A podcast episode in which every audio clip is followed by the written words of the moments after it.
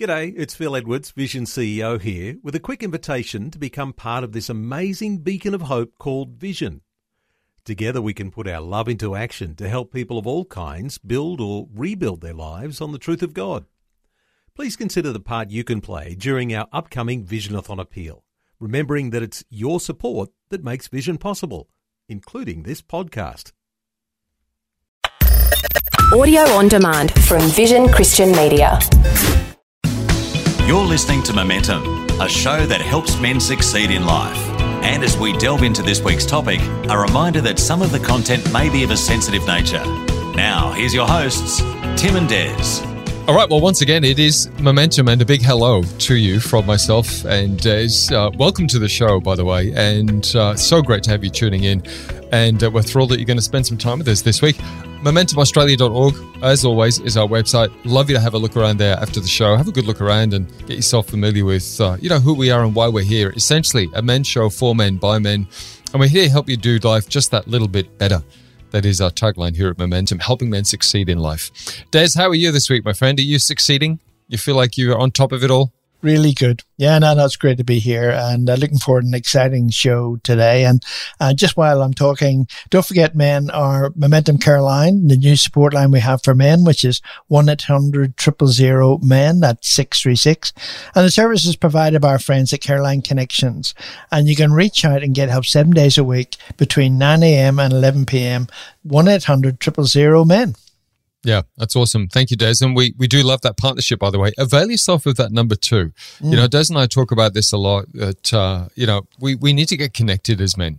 Yeah. Uh, doing life in isolation is dangerous for us and uh, potentially life threatening too. We mean that with all seriousness. So if you if you don't feel like you've you've got someone in your world that you can have a conversation with, reach out to the care line, 1 800 000 men, that's 636. You know, we talked last week with Nick Marks from AIFC about anxiety. When anxious feelings don't go away, happen without any particular reason, or make it hard to cope with daily life, it may be time to seek help. And there's a brand new feature that's just been launched by AIFC.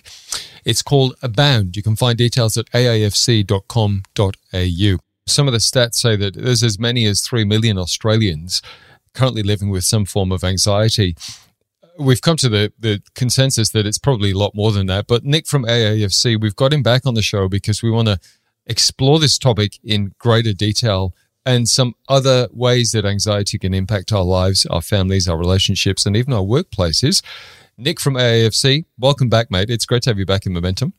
Yeah, hi Tim and hi Des, and thank you for having me back uh, in this to talk about this topic with you. Um, it's uh, it's good to be back with you guys. Keen to to uh, spend this time with you today. Mm.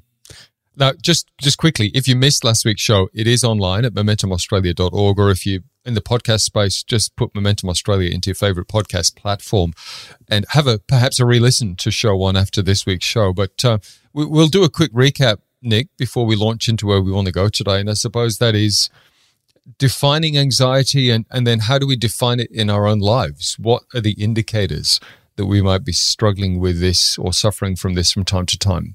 Yeah, thanks, Tim. I, I, I think just recapping on, on some of that is just thinking that it's it is something that will I think we all will uh, wrestle with or experience for in our lives at some time. Mm. Um, in, in an acute way, whether it's concerns over a particular issue in our life. Be, you know, a lot of people at the moment might be feeling some anxiety around their finances or um, other areas, and it can often be acute and not lasting long or on a particular thing or instance or issue that's come up. Mm. Um, and then there's other types that are um, longer lasting, that where the, the symptoms, the feelings, um, our ability to cope and function well um, if that lasts for six or more months, then we're getting into a, a, different type of anxiety. And we touched on that being like a general anxiety disorder. Mm. Um, and then we have this um, chronic anxiety, which which at first blush sounds a little bit more like, well, that would be the one that lasts for six months or more. But it's it's more saying chronic anxiety is around.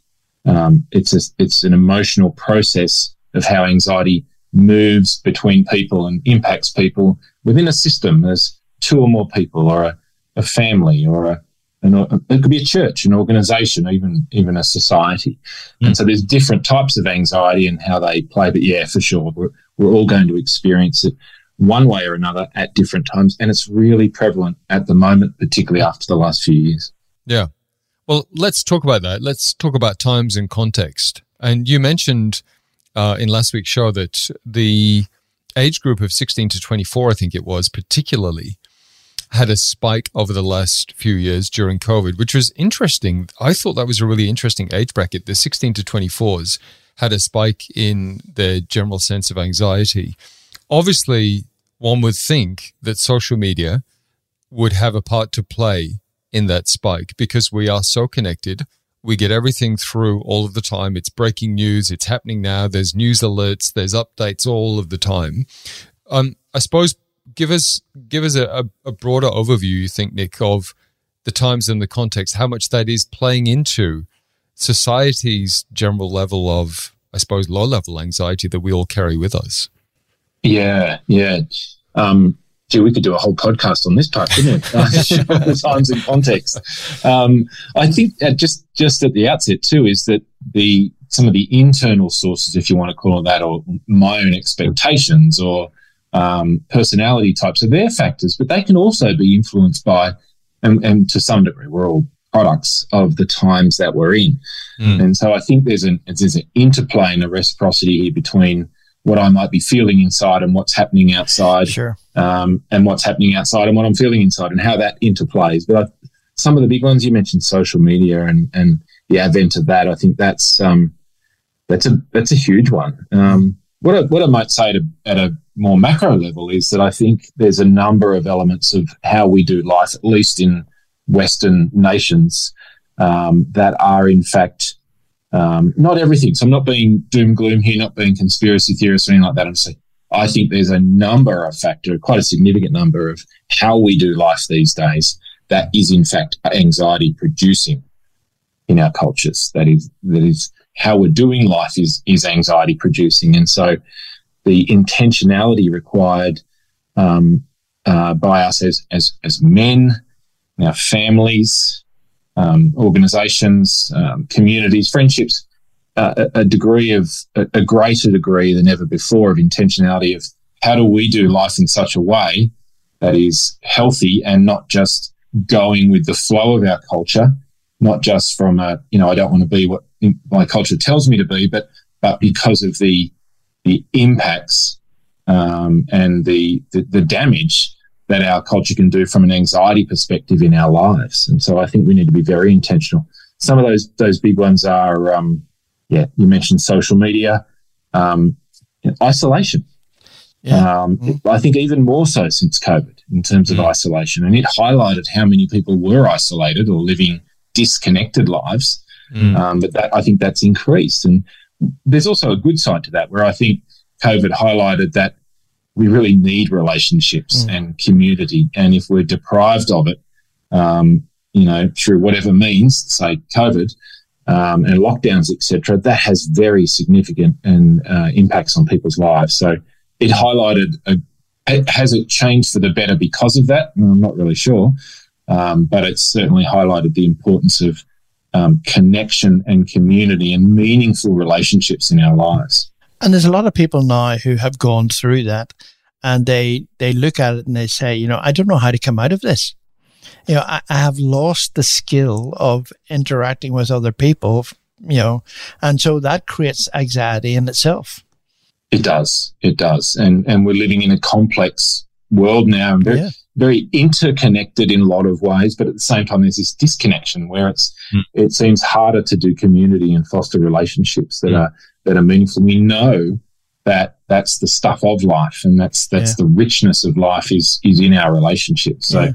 Um, I don't know if I have all the answers to this here, but it's it's certainly highlighting the need for it. And there's, there's a, a a very causal relationship between that disconnection and an increase in anxiety. Mm. Yeah, I, I remember going through the lockdowns, particularly, and I was working in radio in Brisbane at that stage, and we had a regular, actually, it was a daily Zoom meeting. And uh, it was, uh, after a while, X number of months of that, I, I found the Zoom meeting was giving me anxiety. it was such a strange thing to just see the screen and whatever as opposed to actually but I I don't see you guys aren't in the station with me. I'm on yeah. my own, but yet I see you. It was strange. Anyway, yeah. we'll park that. But look, I did want to just quickly ask this, Nick, and then we'll move on to perhaps how this is out working. But when we look back, and for myself, I'm I'm trying to, I suppose, think of some key events. I, I was a child of the 70s, you know, grew up in the 80s. You know, you think back to those sorts of times. Yes, there was things happening around the world, but a couple of key events for me was there was the Lockerbie tragedy where the airliner was brought down in, I think it was the late 80s over Lockerbie. Mm. I remember my parents were here from the UK in 2001 when 9 11 happened, and they were due to go back on a plane to the UK about two weeks after that. And of course, that everything was super, super heightened. Do you, do you think that these, these key events and things like that, plus as Des mentioned, um, you know, news, social media, all of those, do you think that over bigger picture, two or three decades, we've perhaps started, whether we've been aware of it or not, as a society because of things that we've been made aware of through the news and the the, the greater impact the news is having in our lives, we're carrying a low level sense of perhaps fear and therefore anxiety just around some of the things that we've seen on the news. Could this happen to me? Is this going to happen in my city, my town? you know the and then of course covid with lack of food and toilet rolls and things like that. Like do you think that these things are adding up where we're most of us are just generically carrying some degree of low level stress or anxiety? Yeah. Yeah, i'm thinking about your question now. There's that's a great question there's a lot in that. Um, thank you for asking it i i think the answer is yes and i want to come at from a from a systems perspective is because we can think of it we're carrying that individually. Yes, absolutely. Mm. Um, and big events can have that, that, and especially if they compound and, and they have a term these days, what they call polycrisis. So there's so many multiple crises going on at one time mm. um, in different ways and, and, forms and, and their impact that we don't even know. Mm. And the and the nature of that change of polycrisis or big events that could be adverse and the frequency of them seems to be increasing with that. Mm. And so that's mm. also, I think, a factor. From a systems perspective, I think if anxiety is an excessive um, anticipation of perceived um, future threats, then we'll likely start thinking of more if there's a high frequency of them happening now. Mm. Also, noting that we have more access to information to tell us about them. Yes. Which right. I think is different as well. Mm. So that's also a factor. Yes, they're increasing, but also we are hearing about them instantly. Um, and, and a lot of them we just do not need to know about certain things that are going on around the world, but we do. Well, let, us take a short break. We are chatting with Nick Marks from AIFC again on this week's show. And obviously, as you can tell, the, the, the focus and the topic is anxiety. But let, Nick, let's come back and talk about then the effect of that because we've talked about societal and communal um, anxiety, which seems to be, uh, I think we've lifted the lid on that in a good way and say, hey, you're not a stranger in this. You're not alone in this. You're not odd and strange. If you are not um, coping in some degree and you feel like you've got anxiety, particularly after the last few years, um, you know, th- there's a lot of us that would feel that way. And so we're not alone in that. And as men, we, we certainly shouldn't feel shame if we are feeling that way at times. Let's then talk about the impact that this can have on our family relationships and our workplace organizations, and of course, even our church relationships too. How can we navigate some of those waters if we feel that anxiety is present in those circumstances? We're going to come back and explore that in the second part of this week's show. As always, as we take a break, I'm going to point you to a couple of websites. That's aifc.com.au. Um, encourage you to have a look around their website and uh, some of the great resources that they've got for you. And of course, our website is momentumaustralia.org. Encourage you to have a look at, at uh, those two websites during the break. And we're going to come back and finish up this chat with anxiety with Nick Marks from AIFC in just a moment. This is Momentum, a show that helps men succeed in life. Find out more at momentumaustralia.org. If this program has highlighted something you'd like prayer for, we'd love to pray for you. Call 1 800 Pray For Me. That's 1 800 772 936. It's a free call. Or text 0401 132 888. You're listening to Momentum, a show that helps men succeed in life. Find out more at momentumaustralia.org. All right, it is the second part of this week's Momentum. Welcome back. I appreciate you coming back. And uh, we are chatting with our special guest, uh, Nick Marks from AIFC, and great conversation about anxiety. Um, AIFC.com.au, their website, momentumaustralia.org is our website. And uh, if you missed last week's show, by the way, with Nick, uh, on anxiety, really setting the scene for this week as well. Encourage you to go and have a listen or a re listen to that after this week's show. Nick, um, we kind of left it and saying that, you know, there is, I suppose, um, at the first part of the show, that is, we kind of left the first part of the show saying that there's, I suppose, a general sense when you pull back a bigger picture that uh, community at large and societies at large are generally struggling with uh, a lower level sense of anxiety. And we may be even doing things now that are creating this in our lives. And you talked about social media and those sorts of things. Let's look at some of the impacts of that on then the family system and relationships. Let's start with that and then maybe come back and have a look at how that's affecting our workplaces. But let's start with the families and and our, our family relationships. And you, you mentioned in the first show about there being relational anxiety, and and I think we can all relate to that. You know, with whether it's wives, kids, in laws, um, you know, uncles, etc., that we don't see very often. But there's tension in our family relationships. Uh, I suppose how do we how do we kind of pinpoint what that actually is. Like we might have sensed that something was off in our families or whatever. How do we actually get to the nuts and bolts of, oh, that's what it is? And if it's not necessarily on us and it's maybe that there's two of our family members who just don't like each other, and whenever we're in the room, their tension creates tension for everybody else. I mean, there's all sorts of scenarios, but I suppose where, where do we start with family? That's a tricky one because it's family, right? We can't escape our family at times. yeah, no, it's it's a yeah, it's uh, families are uh, central to a flourishing society, um, meaningful relationships, um, and they're also a whole bunch of work. And, yes. and we don't get to pick each other. And so right. there are a lot of things. They're beautiful and special and, and very challenging, and as as each of us can be. And so um, life life is the stuff of relationship, and relationships are hard. I'm not saying anything we we all don't know, um, but it's good to be reminded of it. And and so I think coming back to systems theory and the work that Bowen and Friedman and others did is, um, I think, um, really unpacked a system of thinking that doesn't just help families grow and be better families, but I think can apply to a culture at large. Um, in, in, terms of the family systems, he looked at what we call there were eight eight things, and I say he took the, the levels of differentiation of self. How does how do we remain uh, our full selves and remain connected. Mm. So I'm, I'm me and we're connected in together versus a, a meshing of relationships where we are codependent and you can't tell who's who and everyone just follows one another. Uh, and it ends up, well, quite messy. And mm. so differentiation of self becomes important.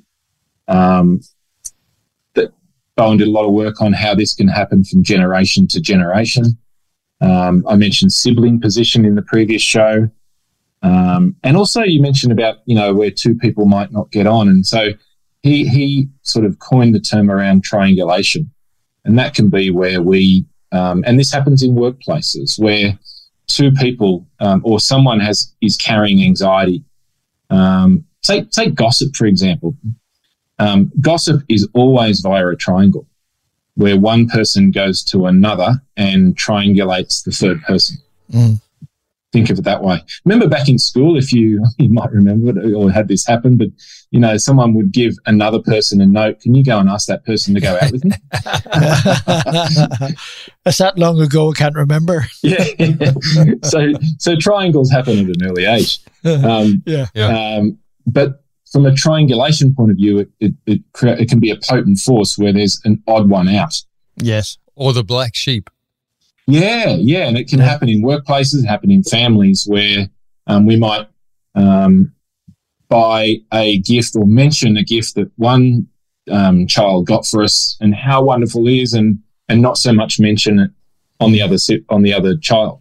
Yeah. And so it can inadvertently create some sort of triangle um, or playing favourites, or as I said, mention, you know, singling somebody out in the workplace who you may who may have um, slighted or a perceived slight against us, and therefore we'll go to another person and talk about that person to make ourselves feel better and lower our anxiety. Mm. The mm. effect that that has is then increases the anxiety in the person that we're triangulating. Yeah. Right. Um, and then that forms and grows, and, and then you have an unhealthy system. Mm. And so this takes place all the time in families. It takes place all the time in workplaces. I think now more than ever. Um, how do we be? I think I think becoming aware of how systems theory works, um, of how anxiety moves within systems. For example, um, I've been in workplaces where we just sat down and talked about triangulating and about how anxiety moves and operates and how we're feeling about certain things that might be going on in our family or in our workplace. And that act alone, by just bringing it out into the open and even being aware of how this moves within systems, is I've, I've seen it on a number of occasions to be a complete aha moment for people. Yeah, just uh, that makes so much sense to me in terms of a family. You know, we got a family that's dysfunctional because of whatever. You you bring them together in a room and say, "Hey, let's have a conversation about why I'm feeling anxious, why you're feeling anxious, and let's get it all on the table and decide how we as a unit can move forward." Would be hugely positive.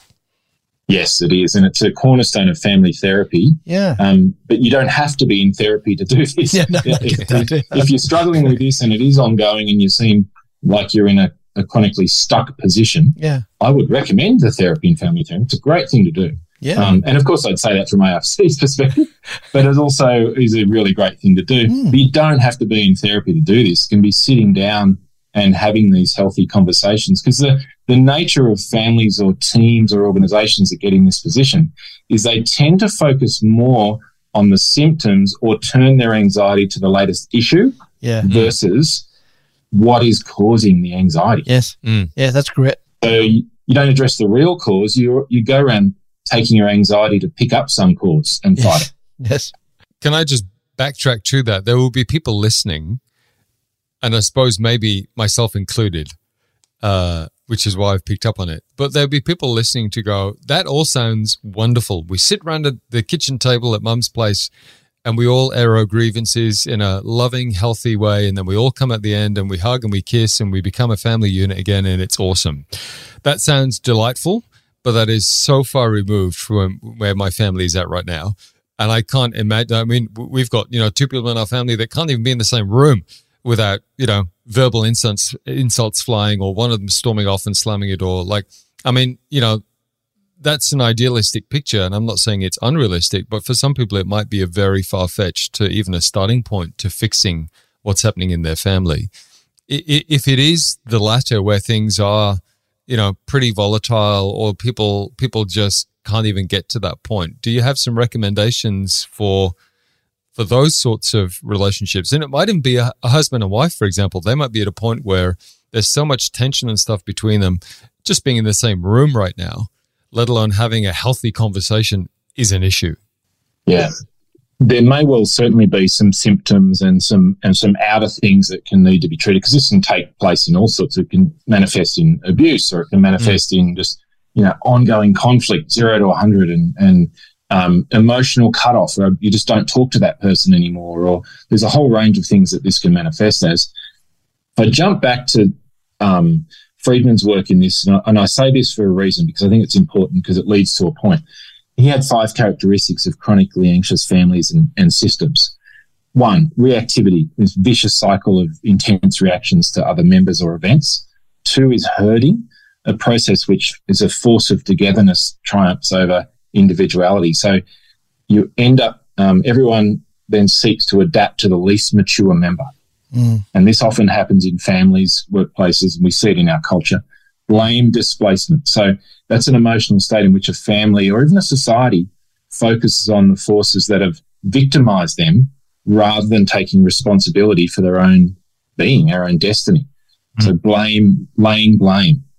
Um, and then this leads to the quick fix mentality. So you're with a, a low threshold for pain that constantly seeks symptom relief rather than fundamental change. This all points to that that someone is going to have to take um, a leadership position here, and they're going to need to do work on themselves and um, lead that system. Otherwise, it will remain the family, two people, a family, um, a team, an organization, a church, or whatever will remain a stuck system until mm. someone steps up and takes the lead on this. They have to be perfect, but they're going to have to take the lead. Say in the example that you mentioned, where they don't talk anymore. Yeah. Can I bounce off the back of that because we're we're running well we're pretty much out of time, but just to bounce off the back of that and say if you need a confidential conversation outside of the workplace or the family, right, mm-hmm. and you don't have somebody in your world that you can do that with, I'm going to point you to the Momentum Care line again. That's one 800 636 one 800 636 You can have a absolutely confidential uh, conversation about anything that's happening in your world, whether it is workplace, family, mm. anxiety, or anything else related. Because the truth is, sometimes just having a conversation can help you see things in a different light or bring a different perspective or just get things off your chest in a safe place and then you come back with a different a different attitude and, and breathing different air as nick has said before um, i think we're pretty much out of time this week show nick we've got a couple of other things that we'd love to have talked to you but maybe we'll get you back on the show and, and do that um, in a later stage but I just want to say on behalf of Des and myself mm. and the guys listening, man, that there's been a lot in the last couple of weeks yes, about anxiety. Uh, and you've certainly brought a lot of different perspectives and a different light, uh, stuff that I would never have thought about. So thank you. Yes. Um, and again, if you'd like to hear this uh, this show again, momentumaustralia.org or check out the podcast at uh, simply put in Momentum Australia in your Spotify, your Apple, however you listen to your podcasts. And I'm going to point you to the AIFC website, of course, aifc.com.au. They have a bunch of resources and, of course, their Council Culture podcast, which you can listen to as well, where they explore things in depth as well. But uh, the CEO of AIFC, Nick Marks, has been our special guest the last few weeks. An impacting couple of weeks, Nick. We really appreciate it, mate. Take care. Oh, thank you. Thank you, Tim. Thank you, Des. You've been listening to Momentum, a show that helps men succeed in life. For more information or to hear this week's show again, go to MomentumAustralia.org. You can also access a whole range of resources to help you on your journey and to get in touch with the team at MomentumAustralia.org. Until next time, keep moving forward with Momentum.